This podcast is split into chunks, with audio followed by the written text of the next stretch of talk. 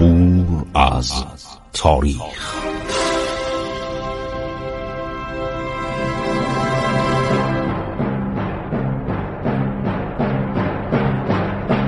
کاری از گروه جوان و اندیشه رادیو جوان.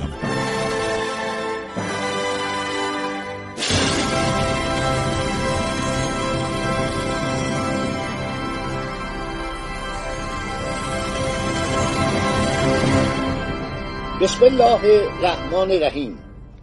به نام خداوند بخشاینده مهربان. من خسرو معتزد هستم. برنامه عبور از تاریخ رو اجرا می کنم در رادیو جوان. عرض شود که به شما سلام می‌گویم. من در طول عمر خودم تا توانستم سعی کردم شما با تاریخ کشور خودتون آشنا بشید. بعضیا نمیپسندن. و نمی‌خوان مردم تاریخ ایران رو بدونن تاریخ ایران رو از رادیوهای خارجی و از به منابع دیگری مثل همین به فضای مجازی که اغلب اینایی که صحبت می‌کنن بعضی خیلی جوان هستن بعضی اصلا دسترسی به اسناد ندارن. یک چیزای قصه به صورت به عنوان تاریخ میدن. من تاریخ ایران رو قسمت های مختلف تاریخ ایران رو بیان کردم. الان حدود فکر کنم 7 ساله که تاریخ ایران رو برای شما بیان می‌کنم. از دوران قبل از مات ها دورانی که ایشان ملوک و توایفی بود تا دولت مات تشکیل شد دولت اخامنشیان دولت های بعدی دوره های عرض شود که اشکانیان و ساسانیان و همه اینا رو براتون گفتم. ادوار بعد از اسلام و سلسله های مختلف و قیام ها همه رو براتون تعریف کردم. حالا امیدوارم که خداوند به من توفیق بده که تاریخ ایران رو به زمان حال برسانم. باقیرم که انشالله مورخان آینده خواهند گفت. خب عرض شود حضور انورتون که من داشتم تعریف می‌کردم. در سال 1250 هجری قمری که فتلیشا به اصفهان وارد شد آصف و دوله همراه او بود. وقتی که فتلیشا داشت میمرد رفته بود اصفهان که مالیات این پسرای سرکش خودشو فرمان فرما حسین علی میرزا فرمان فرما و حسن علی میرزا شجاع سلطنه. یکی کجا بود؟ فارس. اون یکی هم کرمان بود. اینا مالیات نداده بودن. خیلی بدهی داشتن. در اونجا میمیره. آصف الدوله در همین سال پس از درگذشت فتلی شاه عرض شود که اوضاع ایران را با بودن شست فرزند ذکور فتلی شاه و ولیتی نوه جوان او محمد شاه به نظرش خیلی مبهم می‌رسید. با حالت تردید و درویی به عنوان بیطرف در قم ماند. نظرش از این کار این بود که هر کدام از پسرهای فتلی شاه غلبه و فتح کرد و شاه شد به طرف او برود و اگر فتح با محمد شاه نوه فتلی شاه شد به او بپیوندد. دیدی که همه درخواست سلطنت می‌کردن چه در تهران عرض شود که علی میرزا یکی از پسران ارشد فتلی شاه اسم خودشو گذاشت عادل شاه یا علی شاه پادشاهی می‌خواست بکنه. حسین قلی میرزا فرمان فرما اونم حسین قلی شاه شده بود. حسن علی میرزا شجاع سلطنه هم شده بود حسن علی شاه. چپ و راست شاه ایجاد می‌شد. خیلی خنده دار بودا یعنی واقعا آدم خندش می‌گیره که یه پادشاهی بمیره هر یک از پسراش میگن آقا ما پادشاهیم. خب یه چنین آدم های نادانی می‌خواستن بیان فرمان روای ایران بشن. و جناب آصف و دولم عرض شود که خودشو کنار کشید. بعد از اینکه محمد شاه پیروز شد و اومد تهران بر تخت نشست ایشون به اتفاق میرزا محمد تقی علی آبادی صاحب دیوان حرکت کرد به قزوین آمد. شاه هنوز به تهران نرسیده بود یعنی شاه جدید. سلطنت او رو تبریک گفت. محمد شاه پس از ورود خود به تهران بسیاری از حکام را با نظر قائم مقام تغییر داد. الله یارخان آصف الدوله چون دایی شاه بود در زمان فتلیشا یک بار به صدارت رسیده بود متوقع بود که محمد شاه او را صدر اعظم کند. ولی ابوالقاسم قائم مقام گفت آقا ایشون آدم بیلیاقتیه.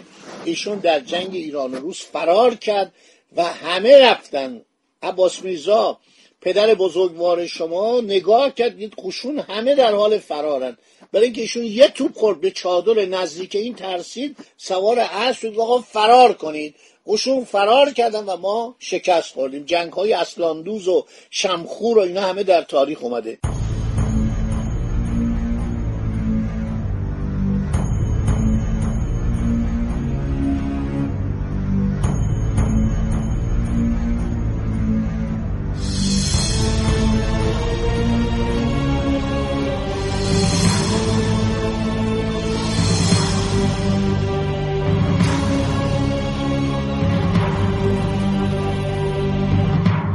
محمد شاه نمیپذیره. هر شود که بالاخره محمد شاه با ابوالقاسم قائم مقام مشورت می‌کنه. میگه ما اینو چیکارش کنیم؟ گفت من بفرست یه نقطه دور.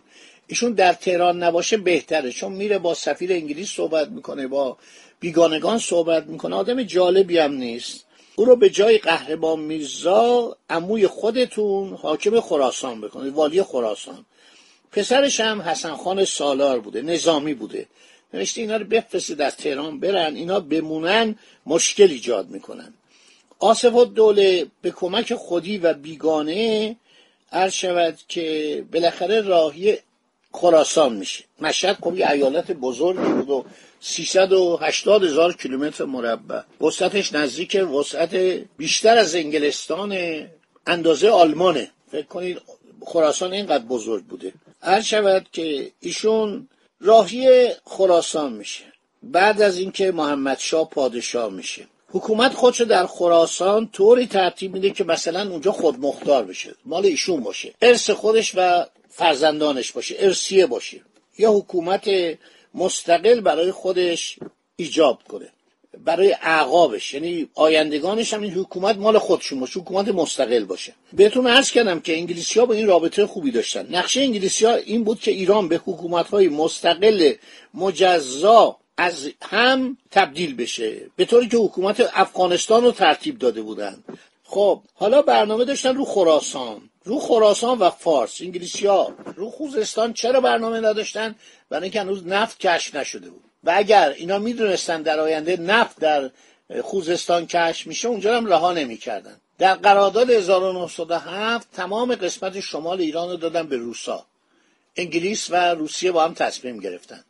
کرمان و عرض شود که بلوچستان و فارس و دولت انگلیس برای خودش فرداشت بعد همین موقع بود که نفت در خوزستان کشف شد. هزار و عرض شود که دویست و هشتاد و هفت. همون در قوقای جنگ مشروطه و محمد علی شاه مشروط خواهان و محمد علی شاه استبداد کبیر. این بود که اینا اومدن. یه قرارداد دیگه با دولت روسیه که در حال جنگ با آلمان و اتریش و عثمانی بودن بستن. این خیلی جالبه. این دفعه اون قسمت بیطرف بین روسیه و بین محوطه و منطقه انگلیس هم حذفش کردن. شمال ایران تا نزدیک اصفهان مال روسا شد. جنوب ایران هم شامل خوزستان و بهبهان و فارس و کرمان و مکران یعنی بلوچستان همه شد جز مناطق نفوذ بریتانیای کبیر.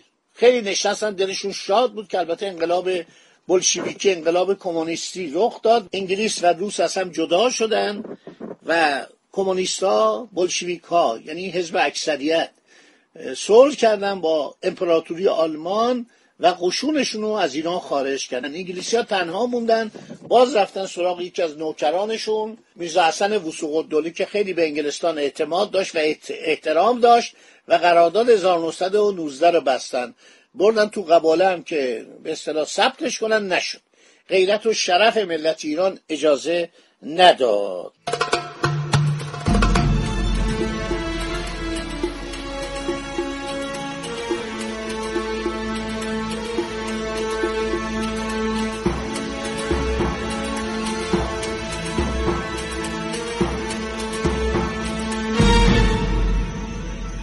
خب هر شود که ایشون انگلیسی ها گفتن آصف دوله جامعه جمعی جهاد.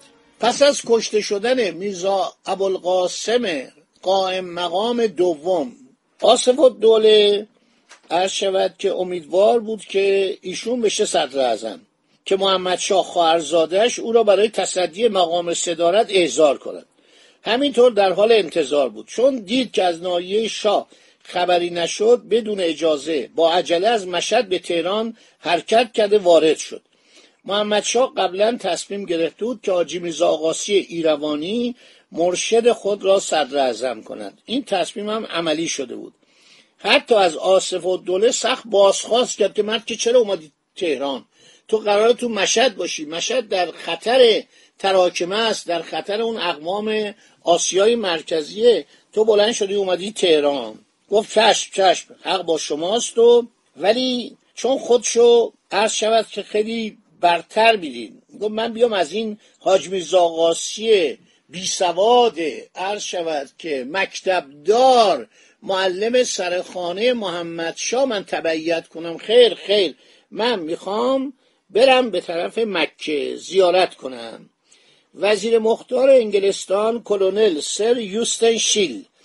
ضمن گزارش که به لندن فرستاده می نویسد آصف و دوله خود و تمام افراد خانوادهش همیشه کاملا در اختیار دولت انگلستان بودند منتظر فرصتم که در یک ملاقات خصوصی شاه را وادار کنم به او مقام وزارت یعنی صدارت اعظمی رو اعطا کند. اسناد وزارت خارجه انگلستان جلد 639 نامه مورخ 19 اکتبر 1848 میلادی 1264 هجری قمری. ببینید خیلی نکته جالبه اینا تمام مراسلاتشون رو با ایران و با هر کشوری در آرشیو بریتانیا حفظ کردن. Record Office اسمش از اداره Record Office خیلی مهمه. هر چقدر سند می‌خواین اونجا هست. یه پولی می‌دید براتون زیراکس می‌کنن به شما تحویل میدن. هر سندی بخواین. یک شخصی به نام بارل که دو سال پیش سه سال پیش فوت کرد این اومد کار بزرگی کرد. اومد تمام اسناد تاریخ ایران رو مراسلات و نامه های سفارت انگلیس از هزار و دویست و شست یعنی چی؟ یعنی عرض شود که پونزده سال مانده به ترور ناصر شاه. اینا رو همه رو جمعآوری کرده. رسانده به 1344 هجری شمسی. از 1260 هجری شمسی تا 1344 هجری شمسی. پانزده سال به قتل ناصر الدین شاه مانده تا زمان محمد رضا شاه. 1344 باقیشو نرسید و فوت کرد. اینا رو سازمان اسناد انقلاب اسلامی چاپ کرده یازده دوازده جلدش در اومده. مثلا دوره مزفر شاه رو کامل من دیدم. کتاب های خیلی بزرگ خیلی عالی چاپ خوب. هر شود که اشکالاتی در بعضی کلمات داره ولی در مجموع فوقالعاده است. یعنی هر کی می‌خواد تاریخ کامل ایران رو بخونه اینو باید نگاه کنه. حتی مثلا انتصاب فرمانده لشکر رو نوشتن وزرا رو نوشتن استاندارا رو نوشتن فرماندارا رو نوشتن. هنگ های جدید رو نوشتن در مورد دوران شاه و عرض شود که مصدق و عرض شود 28 مرداد و همه اینا توضیحات دادن. خیلی این جانبارل به گردن ما حق داره. خدا پدرش رو بیامرزه حیف که این فوت کرد و نتونست این اسناد به پایان برسانه. آقای دکتر مجید تفرشی من ازش سوال کردم. ایشون در لندنن. اونجا درس میدن. ایشون گفتن ایشون فوت کرده. و این کتاب کتاب خیلی خوبیه. به اهل تاریخ توصیه می‌کنم حتما این کتابو بخوانن. خب همینجا رو داشته باشید تا برنامه بعدی براتون میگم چه اتفاقی افتاد. خدا نگهدار شما باد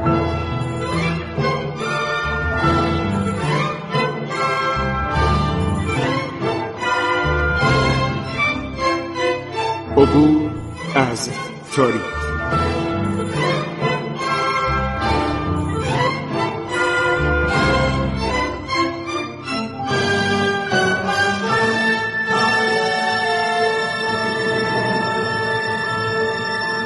ایران با شکوه.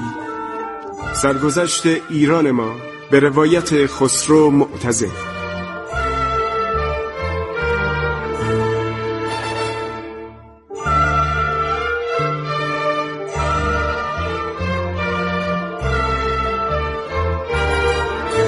عبور از تاریخ با رادیو جوان.